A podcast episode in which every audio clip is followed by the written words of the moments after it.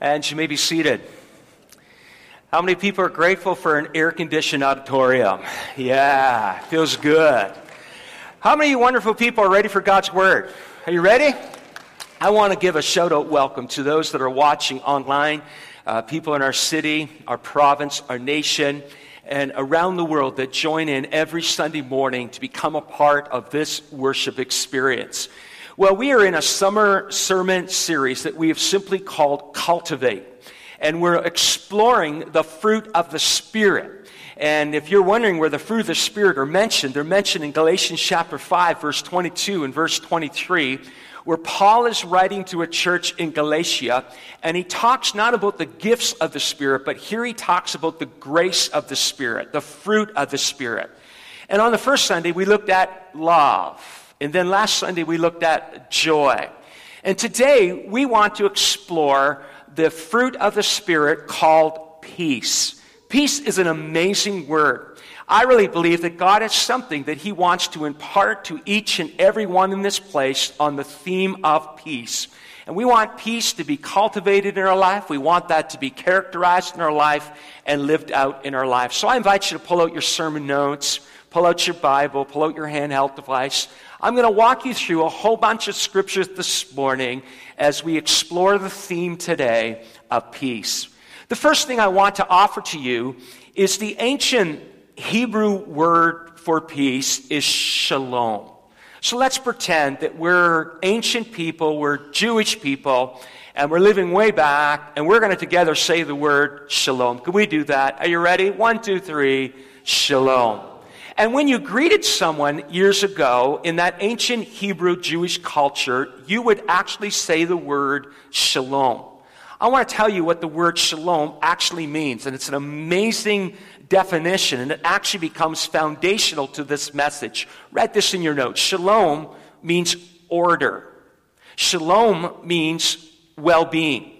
There's a sense of an order in your life. There's a characteristic of well-being. It's like there is a firm foundation that you are walking on. You ever had shoes where the sole was wearing off and they're sliding and they're slippery? And I had a pair of shoes like that. And I was in a hospital a few weeks ago and my shoe slipped and up in the air I went, back on my back I went. It was a little embarrassing. I'm okay. But you need good shoes to have a firm foundation. And shalom is like a firm foundation. It's when you live in an obedience to God and you have an assurance that He's in control no matter what, that there's an order in your life, there's a, a sense of well-being. So let me, let me unpack that for a moment and take you to two scriptures that I love. The first scripture is found in Isaiah chapter forty-eight, and it's verse seventeen and verse eighteen, and then in verse twenty-two. And I really think it explains to me and to you this Hebrew word shalom of order and well-being. Let's look at verse seventeen. This is what the Lord says, "Your Redeemer, the Holy One of Israel, I am the Lord your God." Now note this, "who teaches you what is best for you." How many people are glad that God is our teacher and He teaches us what is best for us? Then He says, "who directs you in the way you should go." Now, note this. He teaches you, and He guides you, and He directs you. Now, look at verse eighteen. If, if only, if only you had paid attention to my commands, your peace or your shalom would have been like a river. Now, note this. Your well-being, interesting, the words, well-being, like the waves of the sea. You might know the ancient hymn, "It is well with my soul." And you remember the verse in there, when peace like a river attendeth my way. I'm pretty convinced that the writer of that hymn formed that hymn from this great passage of Scripture.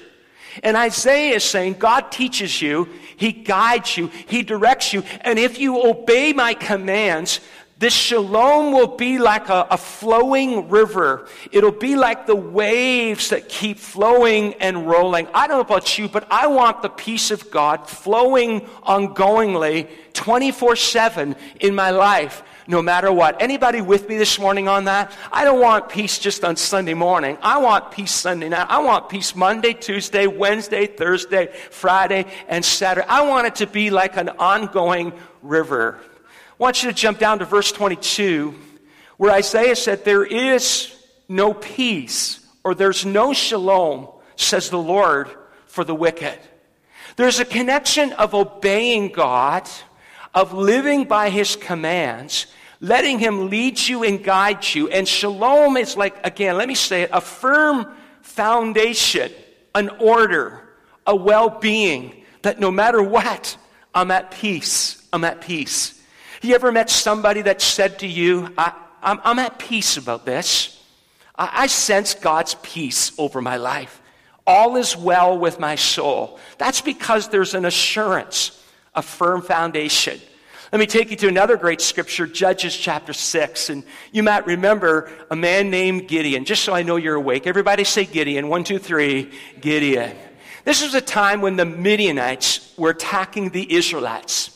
And it's harvest season, and they're devastating the crops, and they're, they're just taking over the land, and everybody's walking in fear. And here's Gideon. He's a fearful man, and he's down in the wine press, underground, and he's threshing his wheat, just trying to get enough wheat to make a loaf of bread for his family. And he's afraid, and an angel of the Lord shows up and calls him mighty warrior.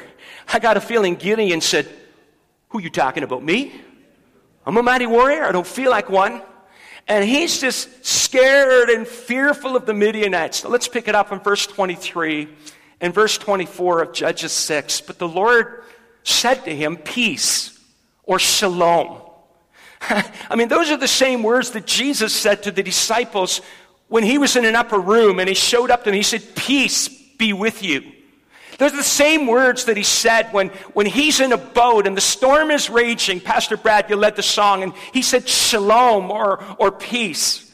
And, and the angel of the Lord said to Gideon, peace, do not be afraid. You're not going to die. Look at verse twenty-four. So Gideon builds an altar to the Lord, and he calls the altar, the Lord is peace. And the ancient Hebrew word is Jehovah Shalom. Jehovah Shalom. And to this day it stands. Have you ever wondered how, how can Gideon build an altar and call it Jehovah Shalom when there's trouble in the land and when the Midianites are attacking and, and it's, it's a bad day? I'll tell you why. Because peace is not the absence of trouble in your life. Peace is the presence of God by his Spirit in your life. That gives you a foundation, that gives you a security, that gives you a well-beingness, that gives you an order that even though everything is going wrong, I'm going to be all right because God is in charge of my life. He will never leave you. Come on, church. He will never forsake you. He will never abandon you. He has got your back. He is covering you. He knows what he is doing. When it doesn't make sense, trust the heart of God Almighty. Order, well-being, shalom. So with that in mind, let me walk you through the teaching today. I want to start with number one, three experiences of peace that you need in your life. Three experiences of peace. The first experience I simply want to call peace with God. And I have a question for you. Have you made your peace with God? It is a spiritual experience. Was there a time, a place, a moment that you asked Jesus Christ into your life? You were not always a follower of Christ. Just because mom and dad read the Bible to you doesn't mean you've made your peace with God. It is a personal decision for you to ask Christ in your life. If today was the day that you died, do you know that you're going to heaven? You may be sitting here today or watching on live streaming, and you don't know if you're ready for heaven. It, at the end of this service, I'm going to give you an opportunity to make your peace with God through Jesus Christ. Romans chapter five, verse one. Look at the screen. Therefore, since we've been justified through faith, we have peace with God through our Lord Jesus Christ. There's only one way to the Father, and it's through Jesus. He's the way. He's the truth. He's the life. He is the answer to life's problems. When you accept him in your life by faith, you now have peace with God. It is a spiritual experience. The second experience, number two, is the peace of God. It is an emotional experience. I mean, the devil wants to attack your mind. Anxiety is rampant in believers' lives. Chaos is rampant, and the devil wants to take peace away from your life. He wants you to be marked and filled with anxiety and fear and worry. He wants you to be troubled in the midst of your situation, but, but God wants to give you a peace over your mind. I remember when Pastor Jeremy was here, he used to sign his emails, "Peace on your melon." And the first time I read that, I'm going, what is he talking about? Your melon, your melon. Peace on your melon. And let me read to you a couple of scriptures. Isaiah twenty-six three. Isaiah said, "You," referring to God, "will keep in perfect peace those whose minds are steadfast, because they trust in you." I want to ask you a question today. Are you trusting God with your life problems? Have you released your problems to God?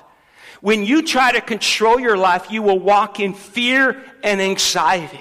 But when you release your life to God, you can trust Him with what you're walking through. You can have, "It is well in my soul." You can have that perfect peace over your mind. Isaiah says, "He will keep in perfect peace those whose minds are steadfast, because they trust in you." And then there's Philippians four, verse seven. I love this verse. "And the peace of God, which transcends all understanding, will guard your hearts and your minds in Christ Jesus." God's peace is like a guard. The shalom of God guards your mind and guards your heart. There might be chaos, there might be trouble, there might be sickness, there might not be enough dollars in the bank to pay the bills, there might be trouble in the home, there might be problems in the marriage, there might be trouble in the workplace, there might be difficulty in your life, but I've got my peace, because I've got a peace that passeth all understanding. I've got the shalom of God that's on my mind, and the shalom of God guards your mind and guards your heart. How many people are glad for the shalom of God that can be over you and cover you? The only way I can explain it, you feel like you're enveloped in peace. You feel like you're covered in peace. There might be trouble and chaos, but, but peace is not the absence of trouble. Let me say it again. It's the presence of God by His Spirit. Somebody give a little clap offering of praise to the Lord. Come on, to the Lord God Almighty. So number one, we, we've just highlighted peace with God, a spiritual experience. Number two, a peace of God, an emotional experience. But I want to camp for a few moments on number three, because this is where, honestly, the rubber meets the road.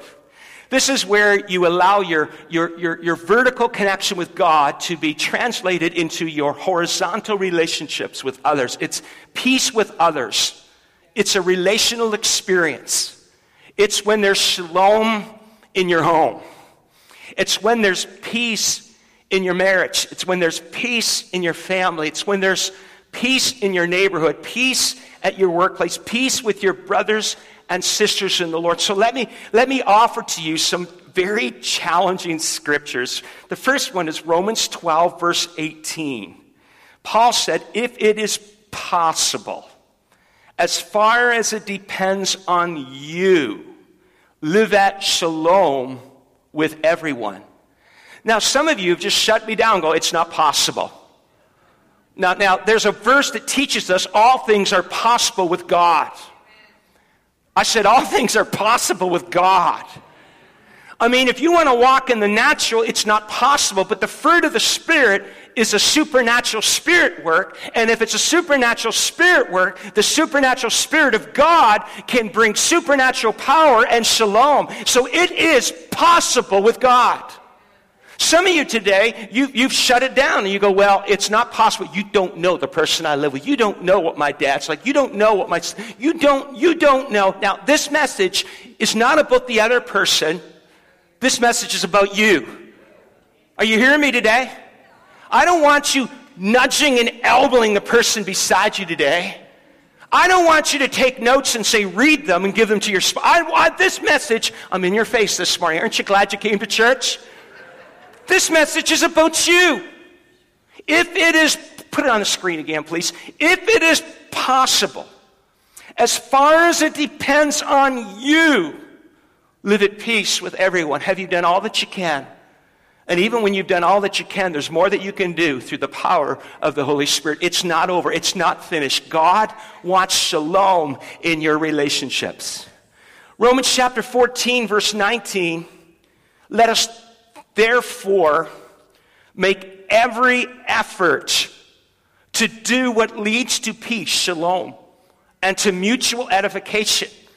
Maybe there's more that you can do that you've not seen. And I really believe there is more that you can do. This is not about their actions. This is about your actions. This is not about their reactions. This is about your reactions. And I believe it is possible through the supernatural power of the living God. I think the devil, in fact, I know that the devil's trying to destroy marriages in this place. I know that the devil's trying to destroy relationships with moms and dads, sons and daughters. I know that the devil's trying to destroy relationships between brothers and sisters in Christ. And I'm, I'll tell you today, I'm exposing that, and I'm declaring today that God wants to cultivate shalom in our relationships. It is possible through the supernatural power of God. You think it's impossible. With God, all things are possible.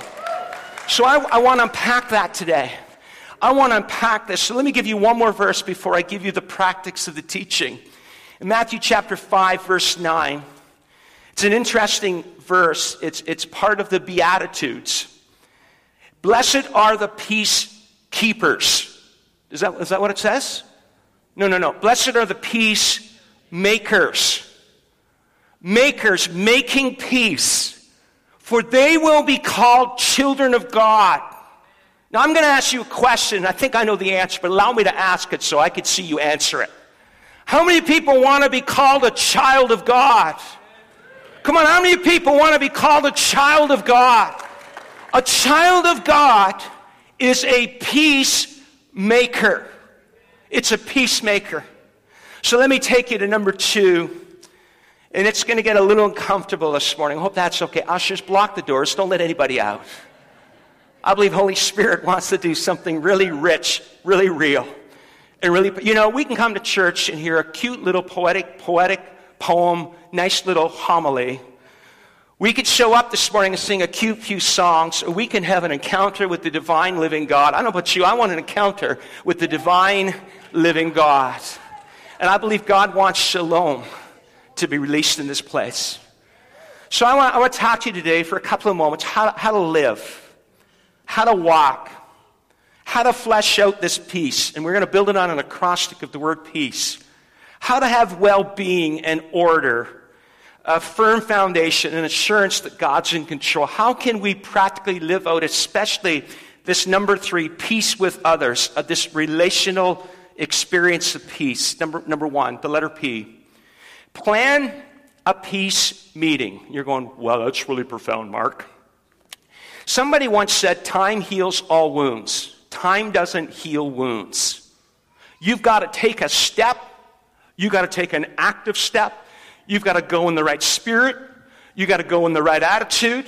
You've got to go with a heart that's broken and humble. You've got to take an initiative step, and it's hard work. So let me give you a couple of verses that have convicted me. Matthew five, twenty-three, twenty-four.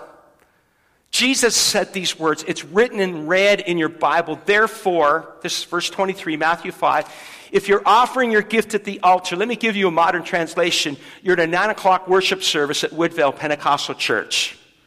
And you remember that your brother or sister, doesn't mean your biological brother, your biological sister, though it could mean that. It might mean someone in the church, might mean a family member, has something against you. Leave your gift there in front of the altar. You see, Jesus is teaching us what true worship is. I mean, we can show up this morning and lift our hands and go, praise the Lord, hallelujah, praise the Lord. But we got a true worship. It's not just exuberance. It's living out your faith. Jesus says, leave your gift at the altar. Leave the worship go and be reconciled to them. Then come and offer your gift. How about Matthew eighteen, fifteen? If your brother or sister sins, I mean, there's something they did to hurt you. They said something or they didn't do something, and, and it's aching inside. You go, point out their fault. And now you got to couple that with other scriptures. You don't show up and go, you were wrong, you hurt me, get it right. Don't do that. That doesn't work. He said, if your brother or sister sins, go and point out their fault just between the two of you. If they listen to you, you've won them over. When I'm preparing couples for marriage, I always walk through some conflict resolution skills. And I encourage couples to take one night a week to deal with their conflicts. And I'll tell you why. When you don't, conflict becomes a wall. And there's bricks of hurt and offenses, and the wall gets big. Why not deal with the offenses one at a time?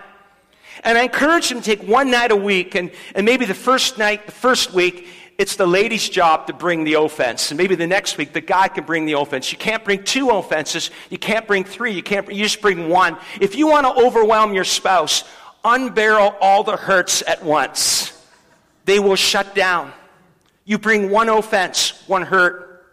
And when you bring the offense and the hurt, you specifically share what it is. But here's the nugget of truth. You then share how you've contributed to the hurt.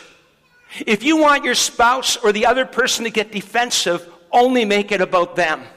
But when you share how you've contributed to it, it brings down the walls of defense. Number one, you got to plan a peace meeting. It's going to be hard work. Don't wait. The longer you wait, the harder it'll become. There's too many people I know that haven't talked to mom or dad for twenty or thirty years. There's too many people where it's gone on so long that when you ask them what the issue is, they don't even remember anymore. How many people believe we need to live out the shalom teaching today? And it's not going to be easy. And you might have to put out an olive branch. You might have to take an initial step. And you need, you need to plan a peace meeting. But then there's number two. And number two, here it is. Empathize with their feelings. Empathize with their feelings. I've, I've only... had the privilege to be on one cruise. Well, then again, is the ferry boat to Newfoundland considered a cruise? Because if it is, I've been on many cruises. Many cruises. And when I'm on the ferry boat to Newfoundland, or the one cruise we've been on, you ever look out the little portal window, and you see what you see of the ocean? I mean, your perspective is your perspective, and it's a valuable perspective, but it's like a portal window in a boat. All you see is what you see, but the ocean is a lot bigger than what you see. Am I right? And when there's a hurt and an offense, you are viewing it through the portal window of your life. All you see is your perspective, and I can promise you there's other perspectives to the story. And sometimes when people come to me for counseling, and he's here, and she's here, and she says he did, and he says she did, and I tell you, they're looking at me like I'm supposed to take sides and agree with him or agree with her. And you know what I say to every couple when they start shooting their anger about each other and want me to solve it? I say, I wasn't there. I wasn't there. And I look at the lady and said, I'm sure to you, it's what happened. And I look at the guy and I said, I'm sure to you it's what happened. But then I have to give them the illustration of the portal window of the ship, that the ocean is bigger. And maybe there's more to the story. You've heard the expression, his story, her story, and then there's the real story. And it's often somewhere in between. Now let me let me show you some scriptures today and give you some teaching. Let, let me show you Philippians two, verse three and verse four. Philippians two, verse three and verse four, Paul writes to the church in Philippi and said, do nothing out of selfish, selfish ambition or vain conceit. Don't be selfish when you do this. Rather, in humility, if you clothe yourself in humility, it's going to go well. Value others above yourself, not looking to your own interests, but each of you to the interests of the others. And the Greek word that's used here for looking is, is skopos, S C O P O S. It's almost like looking at the at the situation from the perspective of the other person. And often when there's a problem, I've discovered the issue is not always the issue, and there's often more grapes to the cluster. And often when someone is spouting out anger, they're speaking from hurt.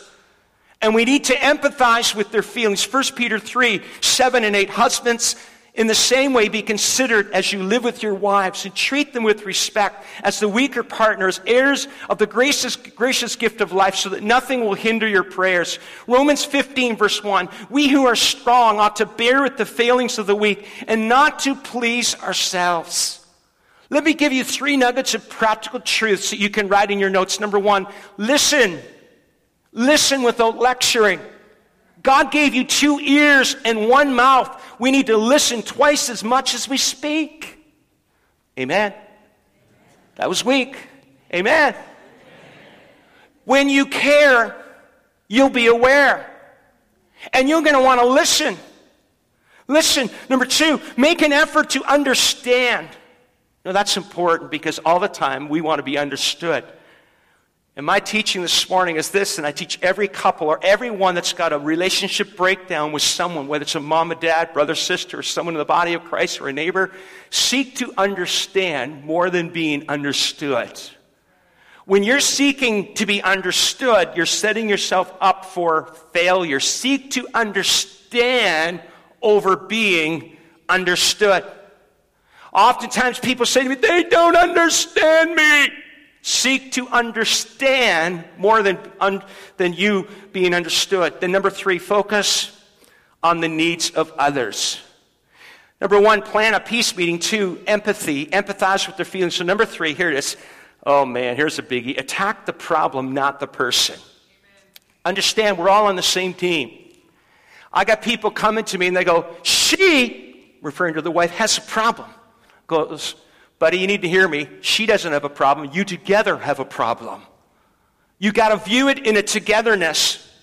You got to learn to not attack the person, but attack the problem. When you attack the person, you're setting yourself up for difficulty. Attack the problem. Let me give you a few, few verses. Ephesians four fifteen. Instead, speaking the truth in love, we will grow to become in every respect the mature body of him who's the head, that is Christ, speaking the truth in love. How about Ephesians four twenty-five? Therefore, each of you must put off falsehood and speak truthfully to your neighbor, for all members of one body. Here's the convicting one, Ephesians four twenty-nine. Don't let any unwholesome talk come out of your mouths. It's too easy to voice words we should never voice, to say things we regret, but only what is helpful for building others up according to their needs, that it may benefit those who listen. So I want to give you seven practical things that, that, that I've offered, I've seen, I've read this before, and it's good teaching. Here it is. How, how, how can you flesh this out? Number one, never, never, never compare. And I have two stories. One, it was a hot summer day a few years ago, and I, we live in a neighborhood of different cultures. And you got to understand, the culture of the people on the one side of us, the guys sit on the deck watching the ladies doing all the work. And I see the ladies cutting the lawn, and I see them washing the car. They're doing all the work. And one day I'm outside, and I'm washing the car, and I'm cutting the lawn, and the ladies are outside cutting the lawn, and they're, they're just doing all the outdoor work. And here I am, and they stopped, and they know us well, and they looked at me, and they said, boy, do we wish we had a husband like you. And I had a real weak moment. And I said, boy, do I wish I had a wife like you. And we laughed. We laughed. But let me tell you a story where it wasn't so funny. We were pastoring in Bowmanville. It was a hot day. And I saw this lady walking home, and I knew where they lived. And I knew she had another mile to walk, and she had bags of groceries. And And here I am. And I got this policy. I don't drive alone with another lady in my car. This is my wife, my daughter, my mom, my sister. You get it. But here she is. What do I do? Bye. I pulled over, and I called her by name. Said, you know me. I'm your pastor. You know the policy. I'm just going to call Evelyn, let her know. And she gets in the back seat, and I drive her home, and it's all good. And Evelyn's cool. She's cool. She's in the back seat. It's all above board. Everything's fine. Until two days later, the husband comes into my office, and I said, w- w- what happened? He said, she kicked me out. I said, she kicked you out? I said, well, give me the window. What happened? She said, pastor, we got into an argument. And then she said these words, why can't you be like the pastor?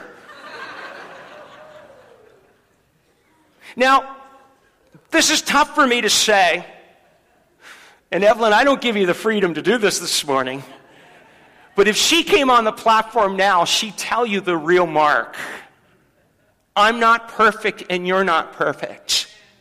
But when you compare and say, why can't you be like my dad? Why can't you be like this person? It's a recipe, a recipe for no shalom in the home. Don't compare. Number two, never condemn. Never use the words, you never. You always. I've even caught myself exaggerating that you, you never, you always. And, and never, never, never use the word you. Use the word I feel. Remember the portal window? This is how I feel. Never, never compare. Never condemn. And number three, please never command. Sit down and we're going to talk about this right now. That won't go well. Never command. Treat each other like you're adults. Never command. It will get you nowhere. Number one, never compare. Two, never condemn. Number three, never, never, never command. And, and please, number four, never challenge. Here's a word that we never use in our house. We never use the D word, divorce. And I've heard people use it so flippantly and frequently. If you don't, I'll leave you if you don't change. I'm out the door if this doesn't. I'll divorce you. I'll spend all the money. I, I will I will never challenge. You see, you see, I'll tell you right now, I'll tell you right now what, what I see the devil doing, trying to destroy marriage after marriage after marriage after marriage in this church. And I'm being honest and blunt with you today that statistically, if you, I'm embarrassed to tell you this, but it's true. Statistically, the divorce rate for unbelievers and believers is almost the same. How many people believe it ought not to be that way for children of God? How many people believe we need to see that tide changed and that tide turned? nineteen eighty-six, May the third, in a church in Toronto, when we said, I do, Evelyn and I stepped into a covenant. And somehow we got to get back to marriage is a covenant. It's a covenant. It's not a contract. It's more than a commitment. I've said it many times. It's like crazy glue. Evelyn's the glue and I'm the crazy. She stuck with me. I've told her before, you leave me, I'm going with you.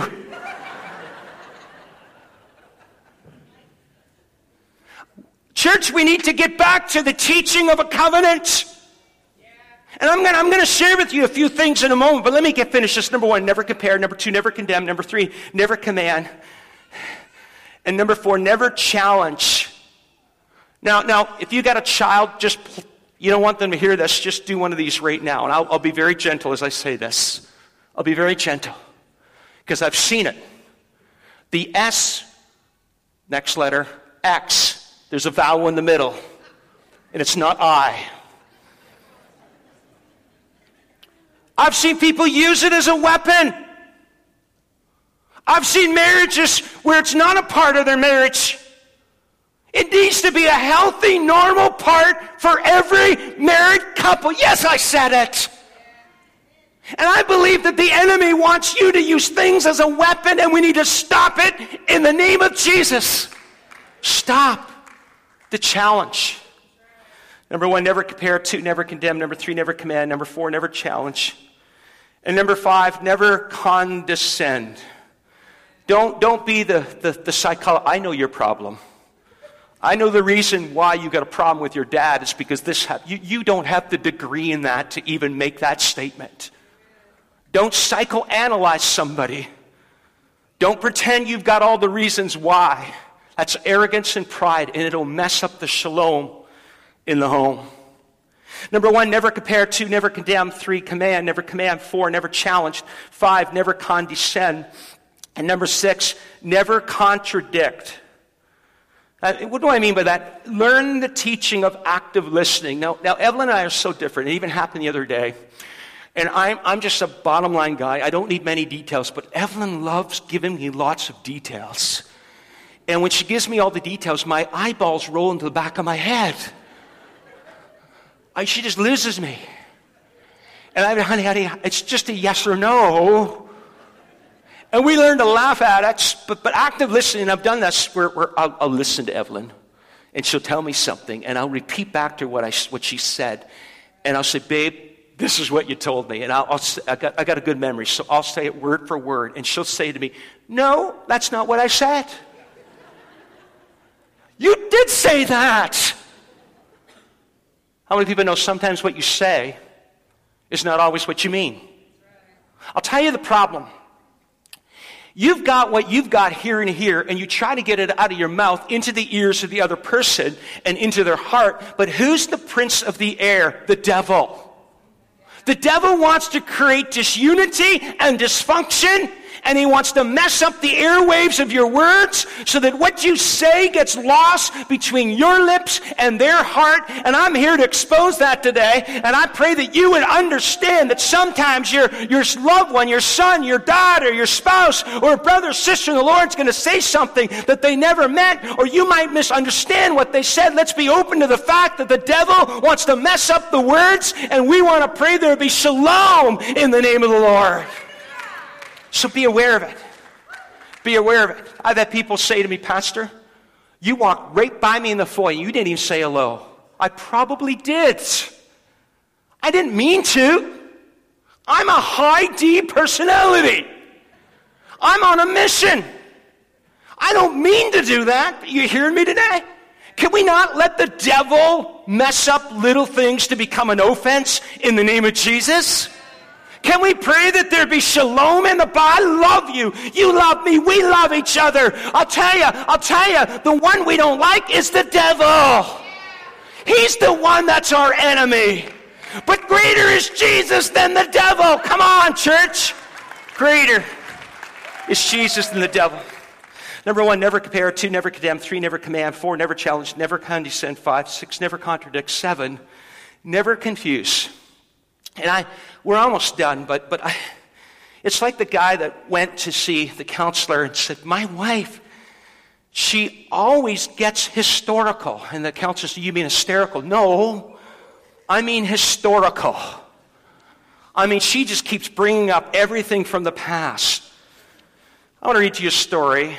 His name is George. I'm sorry if your name is George. Her name is Sharon. It's a cold winter day. They got company coming over, and Sharon's got company coming, and it's a snowstorm, and Sharon calls George at the office. Hey, company's coming. Bring, drop by the grocery store and bring home some more pork chops. Well, the dude forgot. Come on, have you ever forgot something? And he walks in the door. Hi, dear. What's for dinner? Hello, George. She's stressed. Company's coming. Did you bring home the pork chops? Now, he gets in panic. Oh, no. I guess I forgot. He's starting to panic. But the weather was so bad, my mind was just on getting right on home, arriving in one piece. Well, she's upset because there's no pork chops. You only had to remember one little bundle of pork chops and you forgot. Sharon's warming up to the topic. I've been working all day to get this house ready for the Browns, and you can't even cooperate by bringing home our dinner. He said, wait a minute now. You talk about working. I've had a rough day myself trying to keep all those customers happy and the boss off my back. Now, that's the real work. How many people know he's in trouble right now? She said, you think I don't work around the house? Your, your three kids keep me going from morning to night. What do you mean, my three kids? You're the one who wanted a large family. Besides, if you want to trade places, I'll stay home. You go to work in that jungle out there. He folds his arm like he has a victory. She says, you don't even appreciate what I do around here. You're, you're, you're, you're, you're as insensitive as, as your father was. You want to hear the rest? You keep my father out of this. George took the bait. At least my dad works for a living, which is more than I can say about your brother. Historical. My brother's not found a career, which is challenging enough. But at least he's bright enough not to forget to bring the meat home for dinner. Okay, okay, okay. Maybe I made one little mistake, but, but, but remember last summer? We're on the first day of our vacation, one hundred fifty kilometers from home, and you tell me you left the iron plugged in. Don't tell me you're perfect. Sharon's knocked off guard only for a second. Oh, yeah? Well, what about our honeymoon? you forgot the plane tickets. Right then I knew this was going to be some relationship being married to a yo-yo. That does it. George has had enough. I'm going to find some pork chops. I know there's a blizzard out there. You'll likely get a call from the police telling you that your husband's in an accident. Go ahead, see if I care. Slam. Oh, I wish I could tell you that never happens in the body of Christ. You're having a huge argument, and y'all say to me, I can't control myself. And the phone rings, and it's me. And you go, hi, Pastor. Oh, hi, Pastor. Just saying.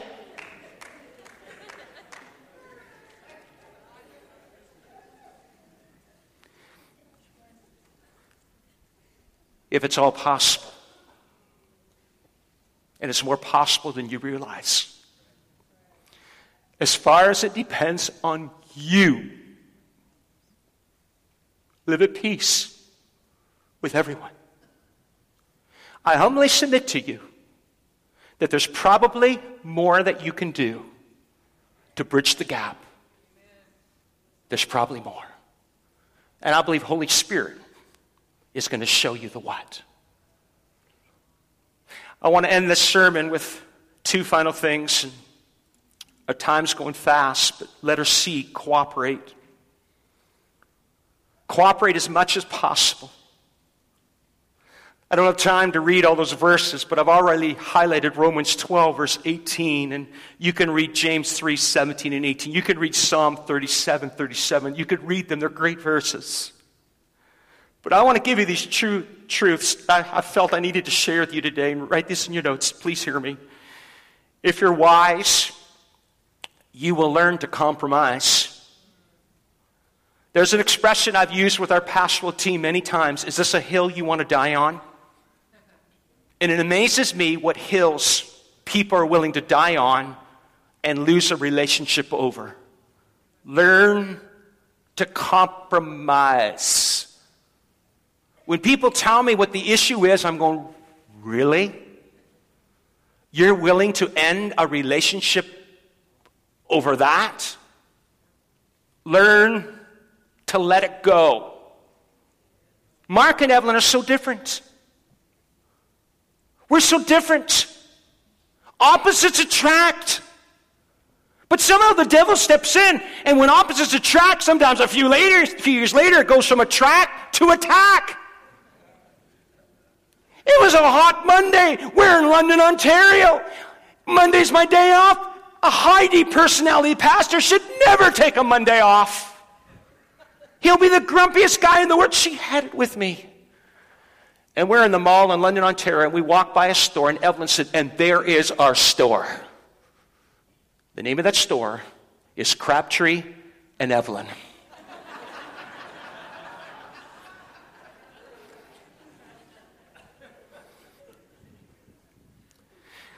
She compliments me. She doesn't complete me. If you're married and you're expecting your spouse to complete you, you missed it. The only one who can complete you is Jesus Christ. If you feel that your spouse completes you, what does that say to someone who's not married? You're suggesting they're incomplete. The only one who completes you is Jesus. Jesus. All right, here's, here's the outshare, and then we're going to wrap it up. Because I've heard this word way too many times, incompatibility. Now, I'm, I'm talking to those who are married, so forgive me. If you're not married, you could just listen. And because I hear it all the time, we're incompatible. We should never got married. We didn't love each other in the first place. We were too young. I've heard it all. And the divorce courts call it incompatibility. I'll tell you what God calls it, inflexibility. I want you to write this in your notes. The problem is probably not incompatibility. It probably is inflexibility. In fact, here's, here's something. Get ready for this. Get ready for this. Some people think that the couples that falter the most in their marriage have more conflicts than anybody else. The amount of conflict you have doesn't determine your success or your failure. Because I have people say, we never had a fight. Really? Did you just lie to me? Do you not spend time with them? You've never had, no, never. Then there's no connection. Your success in marriage is not how many conflicts you have, it's how you deal with those conflicts. Amen. Inflexibility says, I'm not willing to change. People say to me, how can I turn Mister Wrong into Mister Right? By changing yourself. Work on you. I want to let that thought sink in. The problem is probably not as much incompatibility. Inflexibly. Now, I got to say this before I conclude. Some people, are, you're going to email me and say, they're the one that's inflexible, not me. Holy Spirit, show us what I need to change. This sermon's not about the other person. It's about you. I want to wrap it up. And there's two words that I often teach, reconciliation and resolution. And I want to encourage you to emphasize reconciliation over resolution. Reconciliation trumps over resolution. I don't have time to read those scriptures. Our time is honestly gone, but you can read those verses. But let me give you the points. Number one, reconciliation, write this in your notes, is to re-establish the relationship. Reconciliation is to reestablish the relationship. And explain it as we close. Resolution is to resolve every issue. If you're waiting for every issue to be resolved, for there to be reconciliation in any connection, whether it's father and son, mother, daughter, husband, wife, brother, sister, you'll never, ever ever resolve every issue.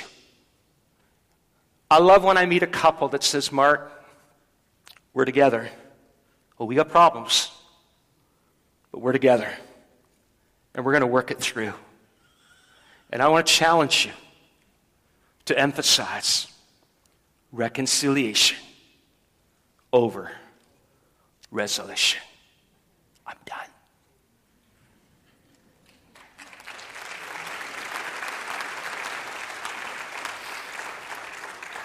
I want to invite you to stand in our final few minutes. I feel the Spirit of the living God speaking to me. As our heads are bowed and our eyes are closed, the first thing I want to ask is this. Have you made your peace with God? If today was the day that you died, do you know that you know that you know that you're going to heaven? Have you personally asked Christ to be the center of your life? Have you accepted him in your life? Have you asked him to forgive you of your sins? And as our heads are bowed and our eyes are closed, maybe you've never done that before, but today before we walk out, you want to experience peace with God through Jesus Christ. You want to settle the eternity question. You want to be ready for heaven. And you want to be led in this prayer. I'm just going to count to three. And after I count to three, if you'd like to be led in this prayer, I want you to lift your hand. By lifting your hand, you're letting me know, Pastor, I, I, I want to be ready for heaven. I want Christ in my life. I want to be led in this prayer. Here it is. One, two, three. If that's you, just lift your hand as high as you can. Hush, Ken, then you can put your hand down after you've done that. You lifted your hand. I want to lead you in this prayer. We're going to join you as you pray. Dear Jesus, I ask you into my life. Please forgive me of my sins. Come into my life. Today, I confess you as my Savior, my Lord. I make my peace with you in Jesus' name. Amen. Open your eyes, put your hands together, and celebrate salvation. Come on. And if you pray that prayer, in just a couple of moments, when we walk out, go to the follow wall. It's in the lobby. We got a Bible for you. It's free. We got a little booklet for you. It's free. And we want to help you in your new faith walk. But then there's number two, number three, and I'm going to couple them together. I, I just feel the Lord saying to me very strongly that there's a lot of people this morning, you're going through stuff, and you need that second level of peace. You need the peace of God to cover your mind and guard your heart. You, you, you're feeling the troubled waters, and you need the river of peace, the river of shalom to help you so that you can walk in that place where it's, it's well with my soul. Life's tough, but I'm okay. I, I need a fresh outpouring of his shalom. In just a moment, Brad's going to lead us in the song that he led earlier. And if that's you, I want you to come to the front. I want the altar workers to immediately come and make yourselves ready. I, I honestly believe this is what I feel the Spirit of the Lord saying to me. He's going to flood a river of shalom. I, here's what I'm picturing. I'm picturing like the dam wall is about to break, and heaven's going to pour out shalom all over this place. And there's going to be a measure of shalom that's going to come over people today like you've not experienced in a long time. How many people want that shalom? I, I, I just pray, God, just flood the shalom.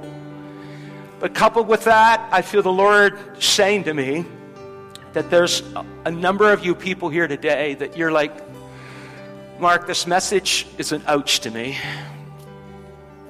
I don't have well-being between me and my spouse or myself or my son or my daughter or my brother or my sister or someone else, and I, I I need the Spirit to help me live out this teaching because I want shalom with others, and I don't even know what it means yet, God, how I can live this out, but I need you to help me.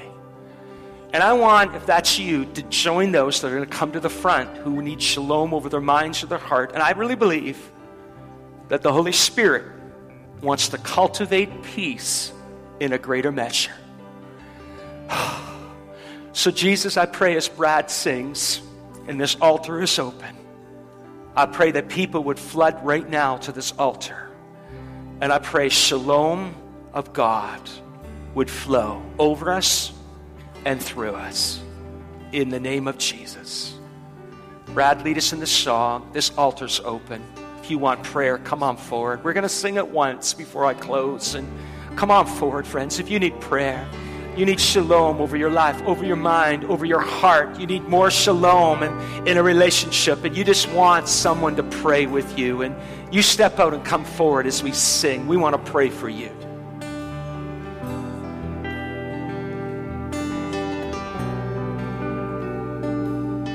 Oh, peace, peace.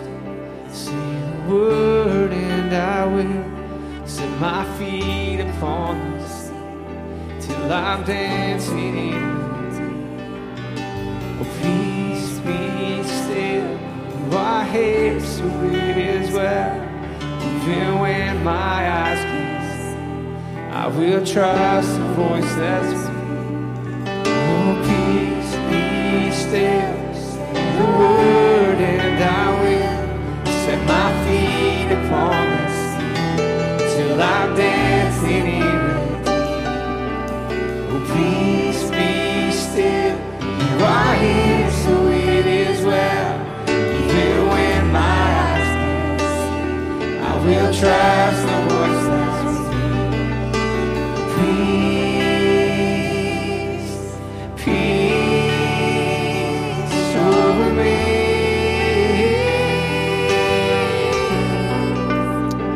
I'm going to lead us in a prayer, but I, I want to invite everyone this morning, if you can do this, just to lift your hands to the heavens. And I want to pray, and after I pray, Pastor Brad's going to keep leading in this song. And if you need to go, go with blessing. If you want to stay and worship, you feel free. God, I pray shalom.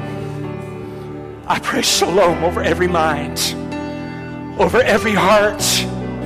God, there's been so many scriptures that, that I haven't read, but I pray everyone would read these scriptures this week, and you by your Spirit would bring these scriptures and these notes to life in the name of the Lord. I pray shalom of God over every mind, over every heart. I pray shalom in every home in the name of the Lord. I pray, God, that there would be shalom over every home in the name of Jesus. I pray, God, that there would be a greater release of your shalom in everyone in this place. God, I thank you for what you're doing.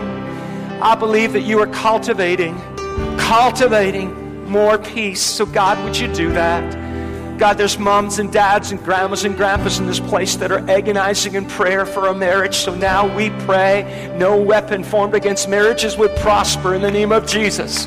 We pray, God, that it might look like it's over, but we pray in the name of the Lord, in the name of the Lord, that instead of divorce, there would be restoration and reconciliation in the mighty, holy name of Jesus Christ. I pray, God, that you would take these words and germinate them in our hearts and let them be lived out. And now we give you praise in Jesus' name. Nobody whispered. Everybody said amen. Come on, nobody nobody whispered. Everybody shouted amen. Amen. Amen. If you need to go, go with God's grace, but let's sing as we go.